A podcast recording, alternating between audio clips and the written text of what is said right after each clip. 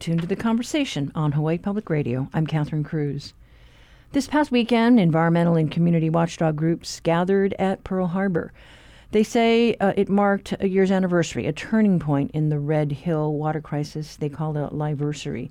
The Sierra Club, Oahu Water Protectors, and others gathered to make their desire to sit at the table with the Red Hill Task Force members known.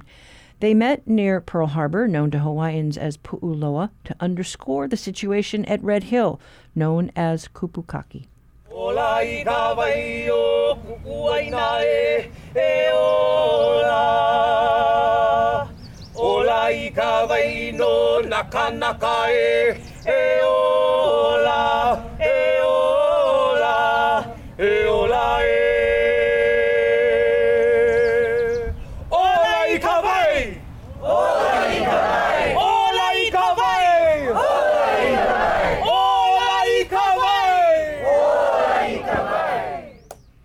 Ola Ikavai translates to Water is Life. The Sierra Club's Wayne Tanaka explains why the groups chose to meet outside the Arizona Memorial, which is alongside the military's hotel pier, where leaked oil has also been found. Pearl Harbor and water from the Navy system continues to be discharged into Halawa Stream and into the ocean at a rate of millions of gallons a day. Here's Tanaka.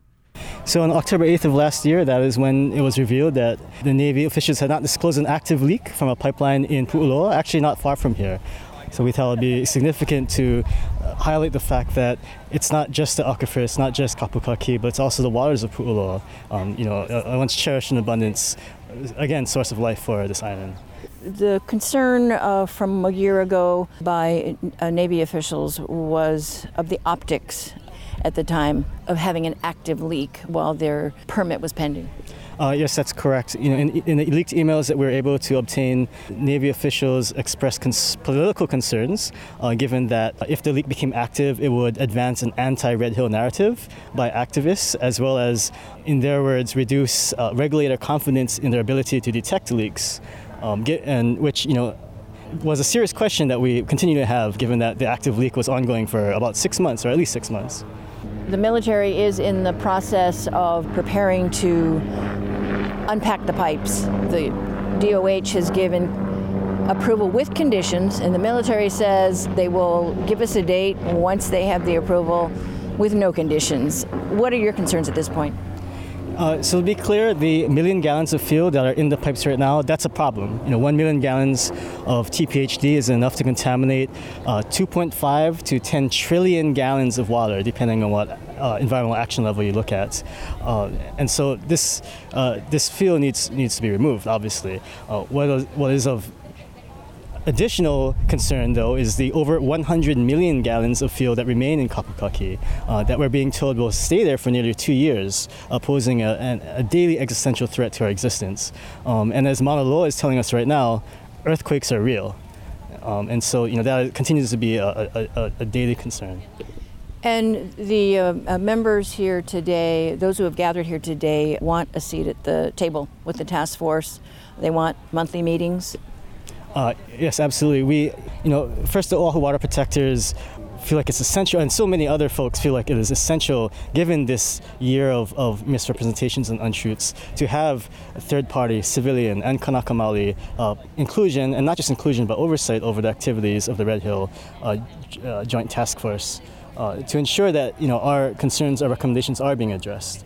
So you're basically uh, asking Admiral Wade to hear your call yes, Admiral Wade and everyone with authority uh, to ensure that this task force does have the appropriate uh, membership. Anything else that you want to say just in regard to the military's plans at this point? Uh, you know, I think for a lot of people it seems like a big deal. It might even seem commendable that they're finally saying they're going to do something about removing fuel.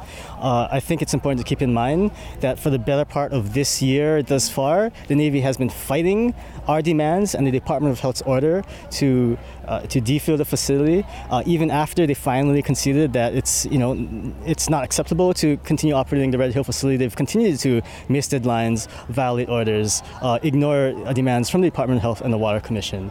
So you know you know, I do think it's again important that they remove this fuel.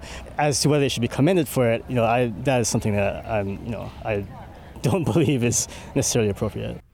That was Wayne Tanaka with the Sierra Club. And Honolulu Board of Water Supply Chief Ernie Lau was invited to the weekend gathering, but he says he was not uh, uh, asked by the military to come to observe the unpacking of the fuel from the Red Hill pipes. We weren't involved or didn't have any opportunity to review any of the plans on unpacking, but I understand the Department of Health is going to have some observers present when they do that uh, sometime this month. About a million gallons. Yeah. Do you want to be there? Have you asked to be there? Uh, no, we haven't asked to be there. Uh, it would have been it would have been nice if we had a chance to take a look at the unpacking plan and maybe offer could have offered our suggestions or observations on it. If they don't unpack the pipelines, then whatever the repairs they intended to do the, to those pipelines, it's kind of held held up. Uh, but they need to unpack it safely, about a million gallons, which it looks like they could do it pretty quickly.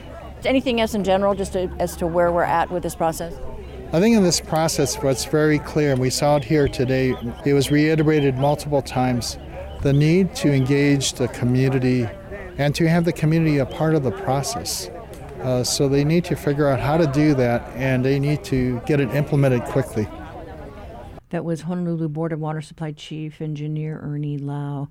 Oh, we do plan to hear from Deputy Environmental Health Director Kathleen Ho tomorrow, and we are awaiting a request to hear more from the military about the defueling plan.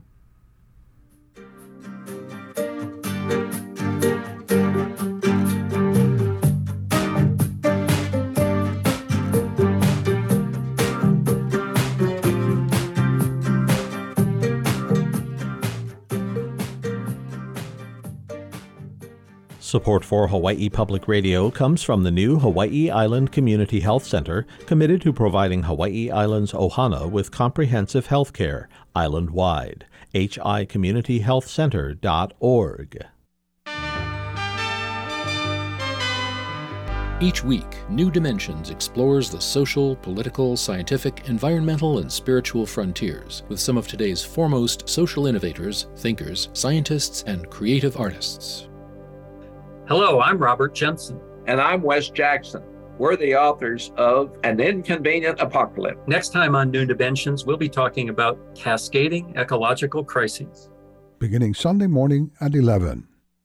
Support for HPR comes from Chaminade University, committed to teaching the concepts of social justice and affecting change in Hawaii's communities, offering an online master's in criminal justice studies. chaminade.edu.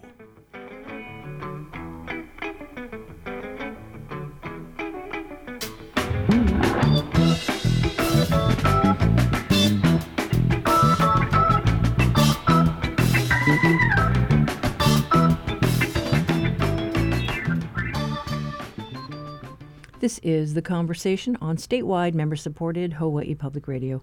Coming up, your backyard quiz. Onihoa, olehua,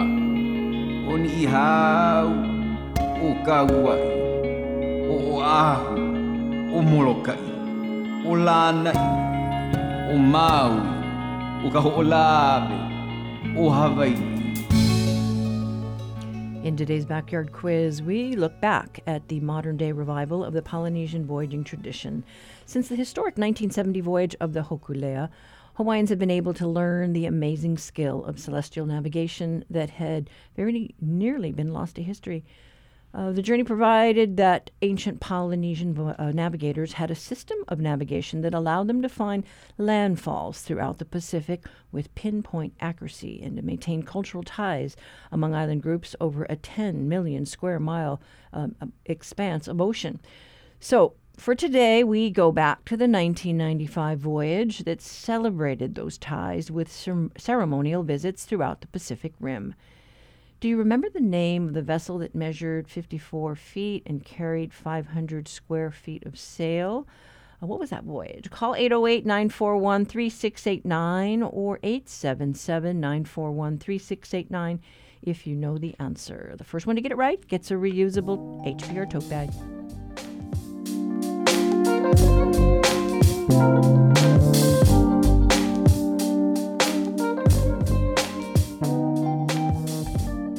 Support for the Backyard Quiz comes from NAREIT Hawaii, which represents real estate businesses committed to supporting affordable housing statewide with support for nonprofits, including Haleo Hawaii on the island of Hawaii. Learn more at nareithawaii.com.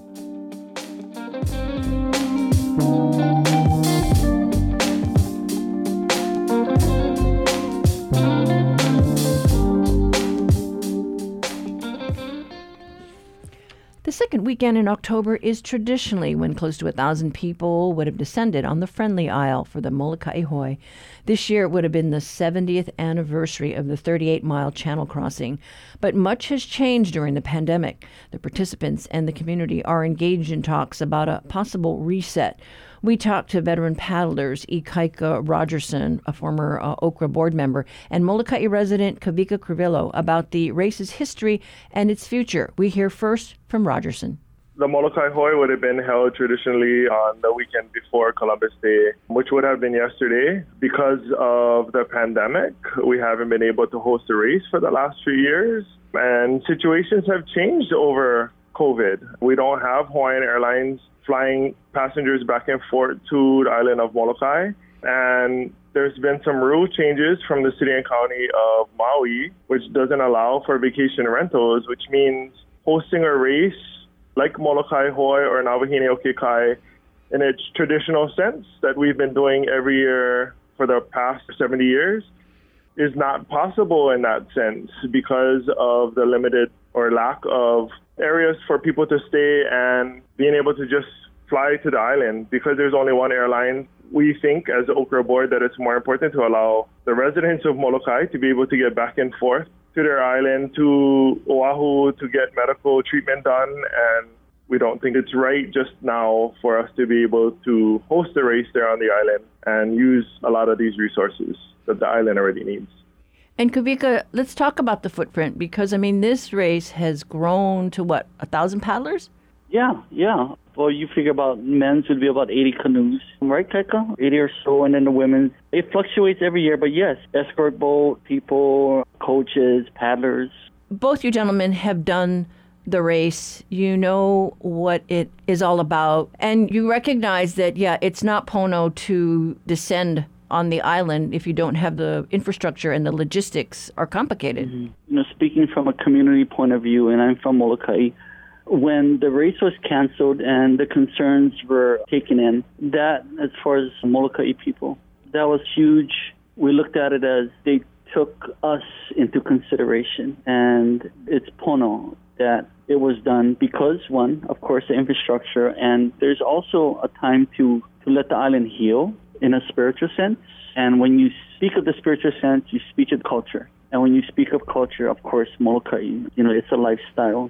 So that's really important for us that the Va, that is Pono with everything else, that when it says time to go, then we know that everything is aligned. And, you know, that's what Molokai Hoe and Nawahine is about. And we have all these different races on Molokai now that gets bundled up with the Molokai Hoe and Nawahine, but we know as paddlers and community that those two races are the epitome of, you know, basically the ones that set the foundation for all over the world as far as distance paddling. We want to do it the right way so that 2003, as we open up again, it's done in the right manner and that everybody is on that same wavelength, same mana, if you will.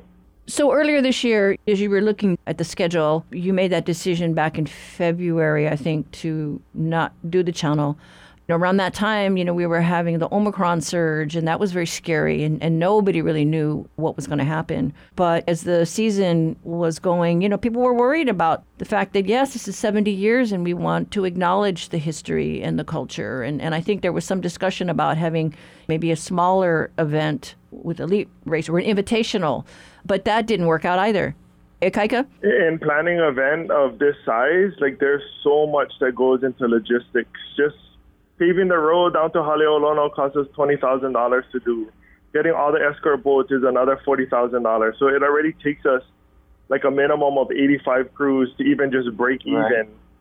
But yes, with Omicron being the way it was at that time and the uncertainty of things, and Molokai having the minimum amount of outbreaks that they were having already, we didn't think it was funnel for us to go over there. And who knows, we're bringing international paddlers over, and the community doesn't have the hospital capacity and everything. So we, we didn't want to bring anything COVID over to the island that was unnecessary. But having to make the decision as early as February or even for next year, like we need to start looking at stuff now. It takes a whole lot of logistics and to get things in place in order to be able to just host a race of this capacity.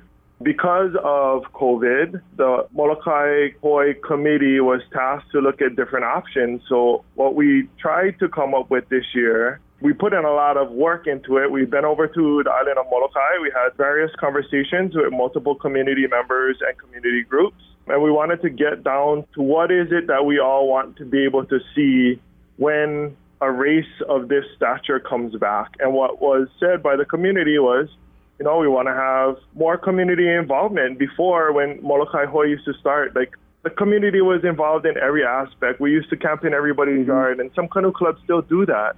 Versus buying your stuff at Costco, bringing it in because it's cheaper, staying at the hotel or staying at an Airbnb or something, and not really having much of an interaction with the community versus the way it used to be when it originally started. So we made a valiant effort to try and make an Oahu race base that could host as many crews as we used to hold for both Navahine and Molokai Hoe. And then maybe having that be a qualifier to an invitational race the following weekend and doing a smaller version of Molokai Hoe retracing our steps back to the original place where it used to start because Haleolono is not very accessible at this point. Going back to Kawakū or somewhere on the west side and starting the race there and having a small contingency of paddlers retrace the original route from Molokai back to Waikiki.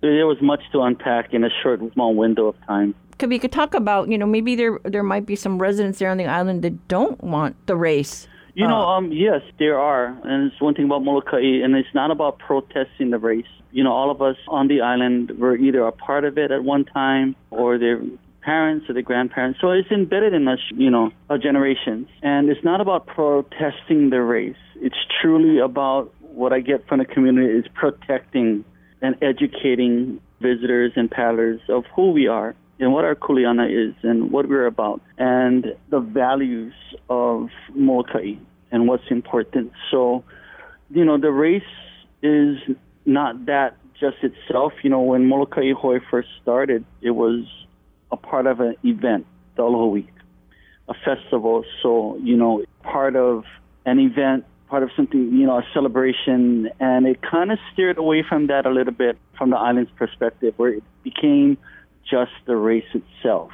I think it got bigger. And No fault to the organizers. Competition is competition. It grows. It's now internationally too. So it's for Molokai, the ones that were not so much against it. They just wanted to bring it back into the importance of how it used to be and the very core of what paddling is about. More protecting versus protesting. So that's their concern. So we go back to the roots reset and reset. The, the, conversation then continues as to what will happen in 2023 yes and you know what i must say when sitting down with organizers and molokai hoe and navahine okekai and a lot of these other individuals that hold these races they are very in tune and they take in the concerns of Molokai people, of course, because Molokai people, we can be really, um, you know, when we draw the line, we draw the line. Mm-hmm. Um, and that's just Molokai, and they're known for that, you know. But by no means is Molokai want to just say shut it down. We don't want. It.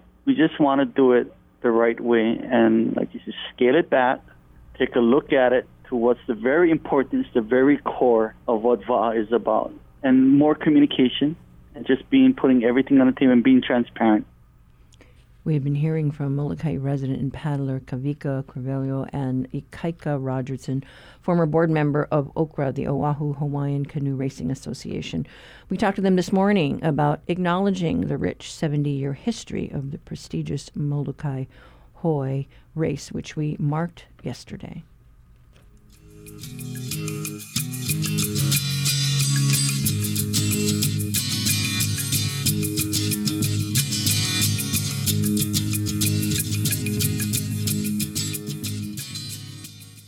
Support for HPR comes from Waikoloa Beach Resort on the island of Hawaii, offering Kama'aina hospitality with a range of options for dining, shopping, and activities. More about rediscovering the Kohala Coast at waikoloabeachresort.com.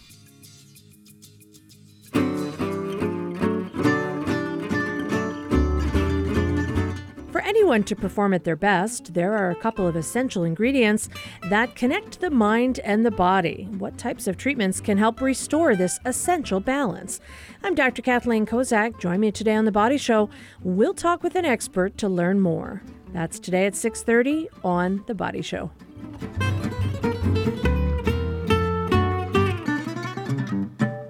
Support for Hawaii Public Radio comes from Ferraro Choi, committed to environmentally sustainable architecture and interior design. Supporting Hawaii Public Radio for more than 25 years, ferrarochoi.com.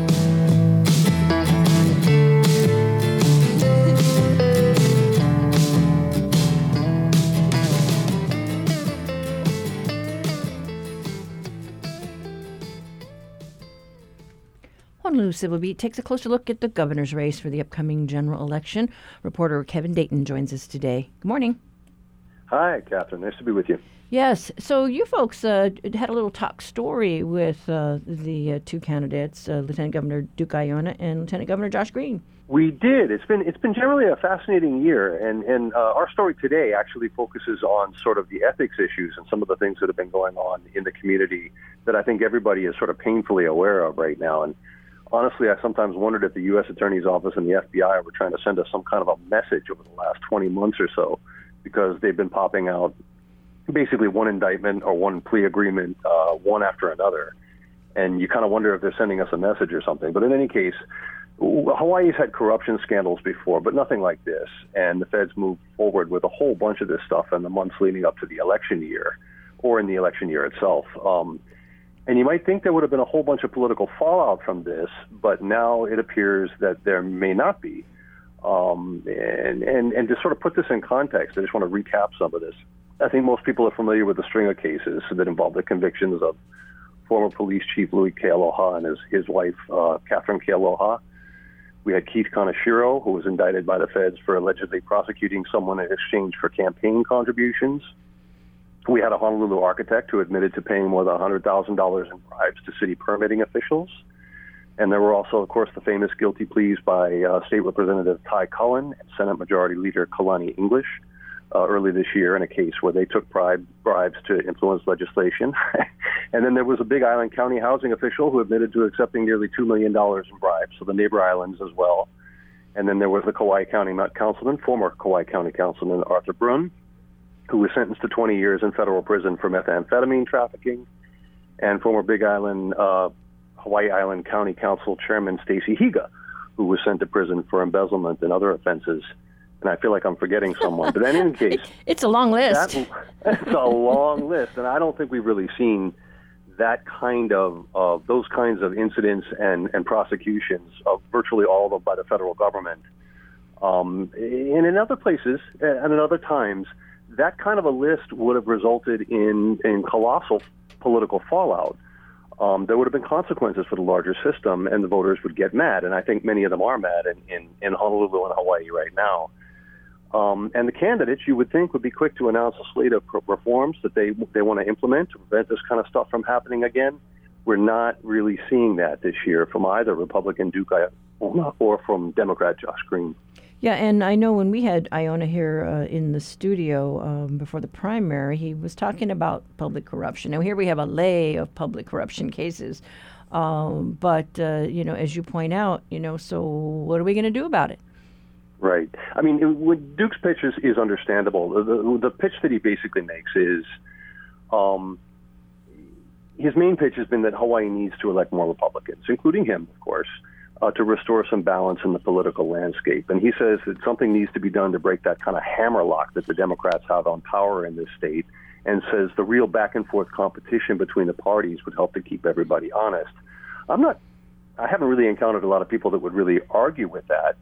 But when it comes to specifics about exactly what he wants to do, there aren't very many. Um, one thing that both Aiona and Green agree on um, they're both open to public funding of campaigns. Um, Aiona's, uh, but they don't really have much in the way of specific proposals, either one of them.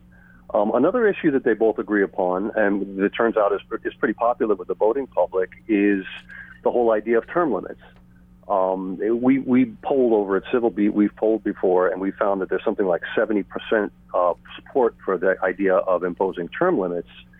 But the problem with that, of course, is that it's not for the governor to do that. Um, you can say that you support that, but it'll really, in the end, be up to the legislature to put that on the ballot as a constitutional amendment. Um, and and that may or may not happen. And then, of course, it's up to the voters whether they want to adopt that. The other thing is that recently there's some, been, been some discussion of term limits that said, hey, you know, this may not actually have much of an effect on on corruption. Um, the the research, uh, the the um, it was the Commission to Improve Standards of Conduct uh, did a research into it in, into the political science literature and found that there really isn't any evidence that term limits have much of an impact on public corruption. Um, and then the head of the State Ethics Commission is actually saying that he thinks it might make things worse because the um, new the new crops of freshman legislators who would be coming in will be more beholden to special interests than than the old timers. Well, we did so, see we, we did see the um, uh, term limits with Mayor Fasi uh, uh, at the Honolulu. Um, uh, you know, administration, executive branch, and then, you know, then they moved to do term limits for the council members. Exactly, and um, and and I, I, guess we can all debate whether or not that resulted in in a reduction in corruption. Um, I, I, don't know anyone who really makes the case for that, but but that's possible. Um, so so then then we have on on the other side we have basically Josh Green's uh, pitch, which is uh, he, he basically says if elected governor, my administration will maintain the highest standards of ethics, transparency, and accountability, and have a zero tolerance policy for corruption or unethical or illegal behavior. That's admirable. That's that's I think the kind of thing that, that we hope for. Yeah. Yeah. So so we'll see then if uh, any more hay is made of it in the in the weeks leading up to the general. Um, but yeah, certainly public corruption uh, a problem, and what are we going to do about it? But thanks so much. Hey, thank you. That was reporter Kevin Dayton with today's reality check. You can read his story at civilbeat.org.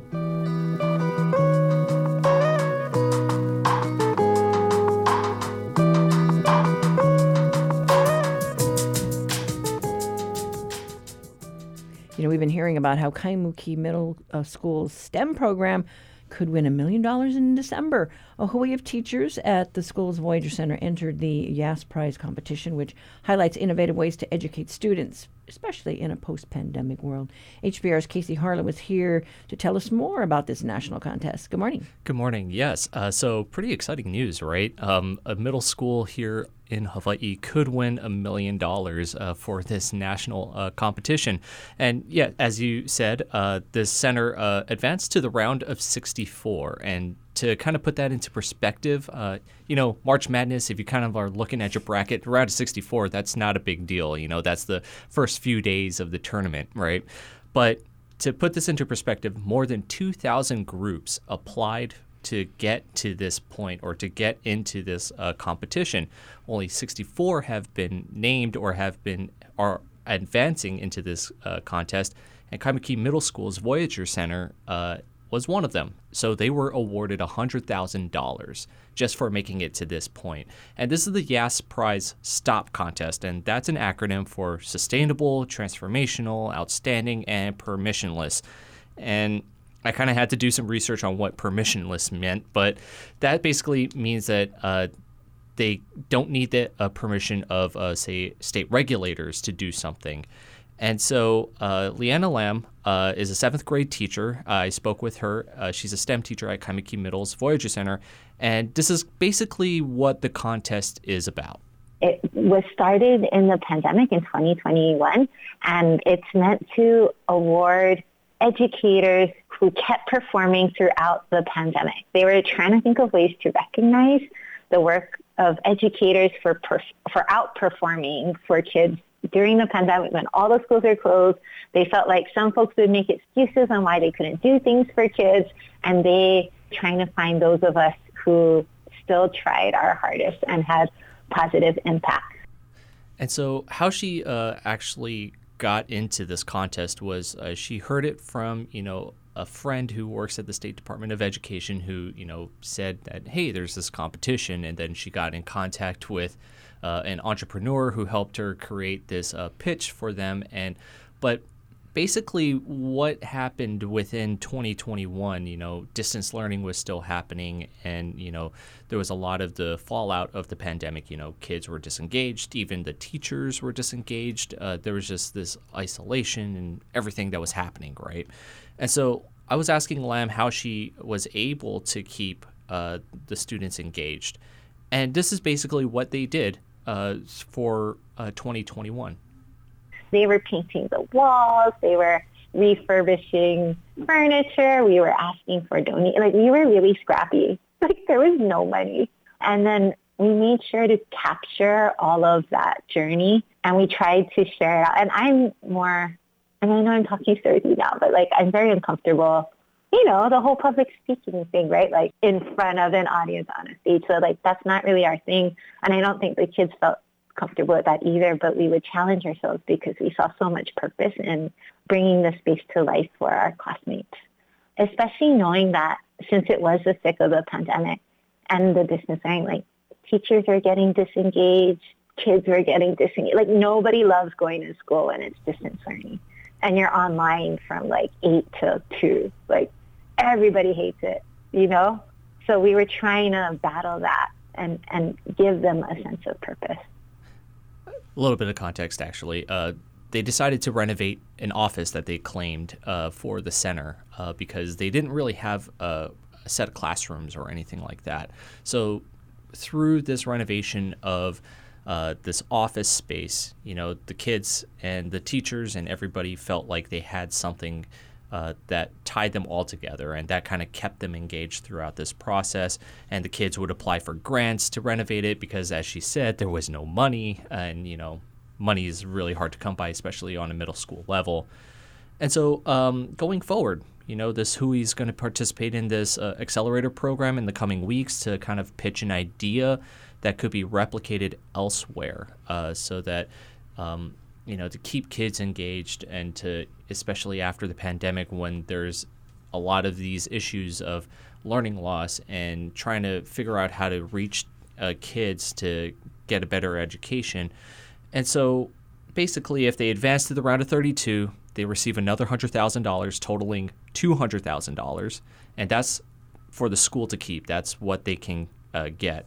But the grand prize is a million will be announced in december and you know, up until this point, I asked Lam how she if she was grateful uh, just to make it past this round of 64, and so she believe she she is, uh, but she believes the money uh, right now will help the school continue building upon its sense of community. We've noticed that the Voyager Center it evolved to somewhat of a community catalyst where we can dream internally and then we when we have that focal point, not just to build the space, but whatever project we're working on, once we have that focal project, then through that we build internal community, we bridge it with the external community expertise and resources, and we all kind of come together to do a lot of good and make positive impact in our community. So that I think we want to be more intentional about reweaving and strengthening that social fabric of our neighborhood. So we'll see uh, what comes out of the accelerator program and what she's pitching. Right now, they uh, are still trying to figure out what they're going to pitch and how they can replicate, maybe, or um, have what they did throughout the pandemic or 2021 school year and uh, move that forward so that other schools can replicate something similar. So this is a million dollars on top of what they've already gotten in. Yeah. Awesome. Okay. Hmm, that'll go far. All exactly. Right, thanks, thanks so much, Casey. Thanks. That was HPR's Casey Harlow uh, talking about Kaimuki Middle School in the running to win a million dollar prize in the Yass competition. You can read his story online at hawaiipublicradio.org. Support for HPR comes from Ruby Tuesday Hawaii, offering dine in and take out daily at its restaurants in Kapolei, Mililani, Moanalua, and Kaneohe. Catering available for business meetings and events, rubytuesdayhawaii.com. On this week's On the Media, New York Times reporter Maggie Haberman had unmatched access to the Trump White House, and that made her a lightning rod for critics. people use this word access as if it implies some kind of a transaction. You know, we talk to people. That's what journalists do. You're talking to me right now. And I'm sure there will be people who will criticize you for it. Don't miss this week's On the Media from WNYC. Beginning this evening at 7 following The Body Show.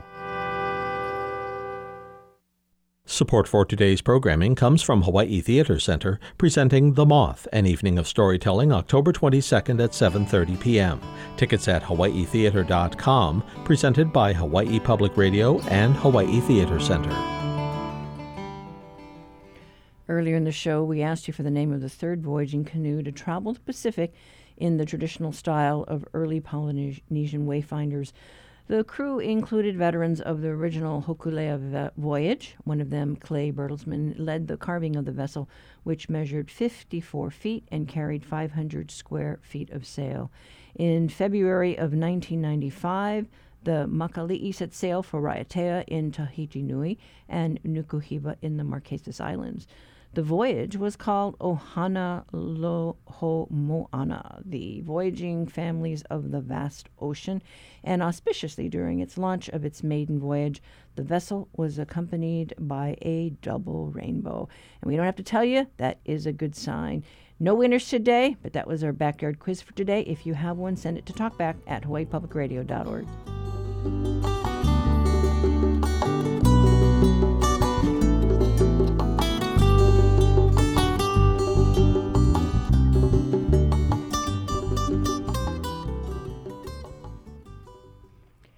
The University of Hawaii Athletic Program pays homage to the 50th anniversary of Title IX, Equity in Education Act, with an event on Friday. It'll be a gathering of movers and shakers in our community who owe much to former Congressman and Honolulu City Councilwoman Patsy Mink, who authored the bill. We hana hou our interview with Marilyn Moniz, a former volleyball standout and University of Hawaii athletic administrator who fondly recalls the five decades that followed the historic change which created open pathways for women in sports. Title IX really set the course for my life, and it's been my privilege to work with Title IX and have that mandate in federal law, and it allowed me to accomplish so many of my dreams. And that's what it is. It's a dream maker. It's open doors for opportunity for women and men. 50 years ago, it passed in June 23rd, 1972. Uh, and that was a great year. Many things were happening in our country. And Patsy Mink, um, our representative to Congress at that time, fought very hard. And she was the co author 50 years ago when Title IX passed. And that's why it's named after her, the Patsy T. Mink Equal Opportunity and Education Act. And I could go on and on, but I'm going to let you ask me another yeah. question. But I can set the scene. I know exactly where I was 50 years ago that made that impact on my life. Okay, so take us there. Well, I was down the road here at Kaimuki High School. I have made 18 years old in April. Roe versus Wade had just passed in February. Watergate was happening, and President Richard Nixon signed Title IX into action June 23rd, 1972. In May, I graduated from high school. And I had played volleyball there for three years in a row with my other close, very close teammates. And we were in the gym May, and in comes walking the University of Hawaii very first volleyball coach, Alan Kang, set by the women's athletic director to put a volleyball team together for the University of Hawaii. First time, along with a track program, and that was the beginning of the Rainbow Wahine Athletic Program, which by no coincidence is also celebrating its 50th year of providing opportunities for women to play sports and represent the state of Hawaii. And I got to be one of them because Coach Kang recruited about five of us Kaimuki High School Bulldog players. We were the OIA champions my junior and senior year. And I'm sure in his recruiting and uh, research, he found out what schools had strong players and strong programs. We were coached by a female coach at the time who also impacted my life, Coach Anona Napoleon, a surfer and a volleyball player at the time. She had three children already. Two were twins. She put them in the car carrier and put them behind the gymnastics mat, and so she could hit balls at us. So she trained us for three years, and we were the OIA championship, which led to the UH coach coming to recruit us and invite us to play on his team. Wow, so you were there from the very beginning. What was that experience like for you, knowing that you had doors opening? It was really awesome, beautiful, wonderful. I mean, women cry when they tell the story because that's the year a lot of them did not have the opportunities to transition from high school to colleges. Not all of them, many of them did not have women's athletics program. That was the time when this law was the impetus for schools to start to add women's athletics. And the University of Hawaii was one of them. And if it wasn't for Dr. Donis Thompson, who worked in the health education recreation department at the time to take it upon herself because she had had come over in the 60s to start a track program for the university. So she had the background and the experience to be able to start an athletic program for us. So we were fortunate to have her there. And she knew Title IX was on the horizon. She was in the national limelight and on committees and in the AIAW, which is the governing association for women collegiate sports at the time. So she knew how to leverage it and she did pretty good in starting the program. Opposition, a lot of opposition, but our men's program was generous enough to provide $5,000 to our women's athletics program so our volleyball program could start and our track program could start. So, so talk about you know what you had to work with. Five thousand doesn't really go very far. no, it does not. so they had to be very creative. We didn't really travel the first two years. We didn't really have scholarships. By my junior year, we had tuition waivers, which helped a lot. And by my senior year, we recruited our very first three mainland recruits that came in. One from Chicago and one from and two from California to help make our team a stronger team. And my junior and senior year at the University of Hawaii, we were second in the nation to UCLA. We were, we were privileged to go to the national championship because Dr. Donis Thompson raised the money and got some support from the state legislature. And without those women and men, we couldn't have traveled. We went to Portland and took second to UCLA. And in December 75, Adonis and Coach Dave Shoji started his career. That was his very first year, was my senior year, and both of them took us to Princeton University to play in our second national championship, and we took second again to UCLA. But the real story there was Dr. Thompson, our women's athletic director, I should just say athletic director, took us down to the national capital, and Representative Patsy Mink and Representative Sparky Matsunaga hosted our team to a lunch, and we talked about volleyball and sports because she was always an avid sports supporter. I think she played basketball when she was in high school at Maui High. But we took this picture, this classic picture. I have it on the steps of the national capitol. The team, seven or eight of us, our trainer and Patsy Mink, December 1975. So I, I treasure that. It's an autograph picture with Patsy in it. Well, we've just learned that uh, her portrait is going to be unveiled and it will hang in Statuary Hall. So everybody needs to know her contribution to making the dreams of so many young girls, young women come alive. You know, it's it's, it's a it's a great honor. It's really hard to think that you know 50 years has gone by, and yet in schools across the country, even here in Hawaii, that girls programs, girls athletic programs are just getting the short shrift. You know that we have to fight. That's true. There's still a lot of work to be done. There's progress. Every decade there's progress. And you know for example my experience at the university of hawaii i graduated in 76 and one of the purposes of Title IX was to provide educational opportunities for professional schools for women because there were quotas at that time in the 70s for women in medical school and law school. And that's one of the things that Patsy had to fight against because she could not get into medical school. She applied, as I understand, into a dozen medical schools because her dream was to be a doctor. And she ended up, because she couldn't get into medical school, to law school at the University of Chicago. So that's always in the back of her mind as she's championing women's rights in Title IX through this process in the late 60s and the, and the early 70s. And that's when the university's law school and medical school also started in the 70s. So I had the sports experience. I got to play volleyball. I didn't know sitting at Kaimuki Gym in May I'd ever play volleyball competitively, except for maybe club and local women national volleyball, not at a school anymore. But I got that privilege because of her efforts and Dr. Donis Thompson.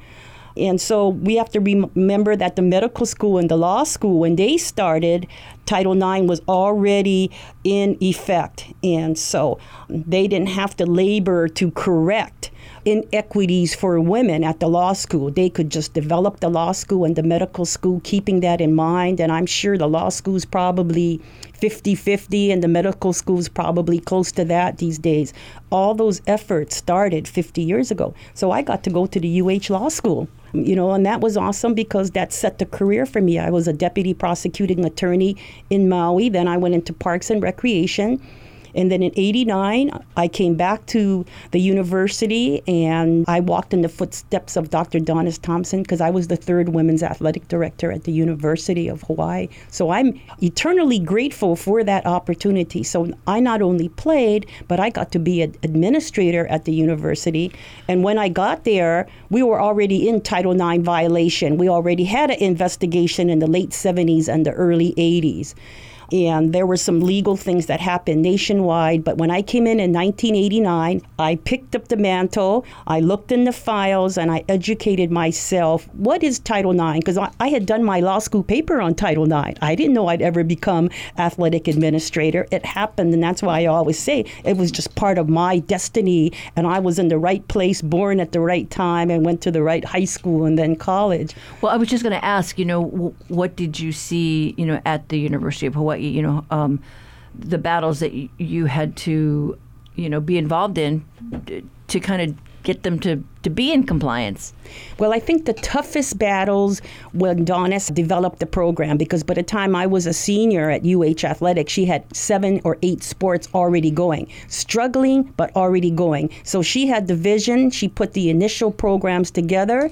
And it was tough working with the men's program at that time because, you know, sometimes we're short sighted and we see our financial resources, and it's a natural thing not to want your program to suffer. So it was a battle and a struggle. So when I came in in 89, Adonis was still there. She was wrapping up a 30 year career at the University of Hawaii.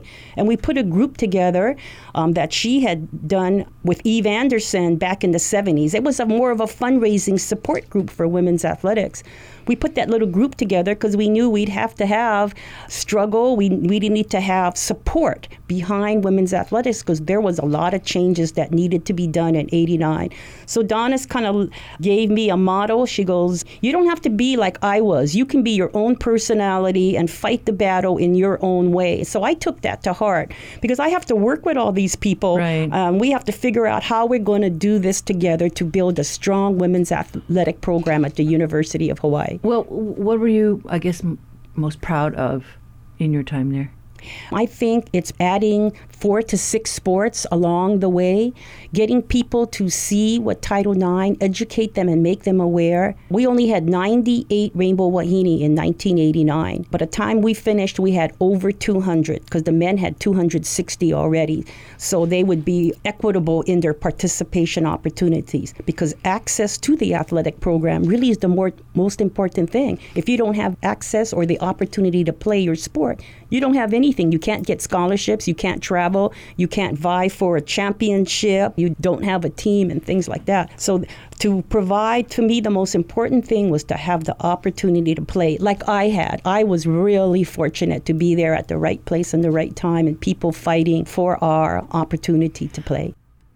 That was Marilyn Moniz, volleyball standout and former assistant administrator, talking about the opportunities that Title IX has given her over the last five decades. We originally aired this interview on June 20th, 2022.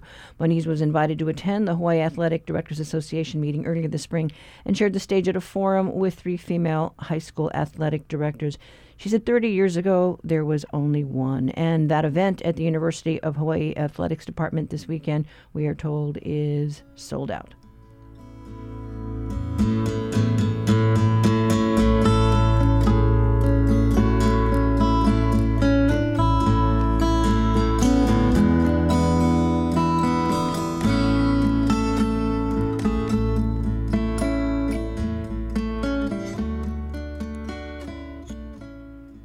That's it for today. Tomorrow we hear more about paddling. We're going to talk about the world sprints and the many gold medals that the Hawaii teams won as we look to host the Hawaii Sprints in Hilo in 2024.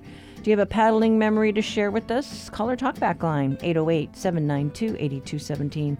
Miss something and want to listen back to something you heard? Uh, well, all of our shows are archived. Find them on the conversation page at hawaiipublicradio.org. I'm Catherine Cruz. We'll be back tomorrow with more of the conversation.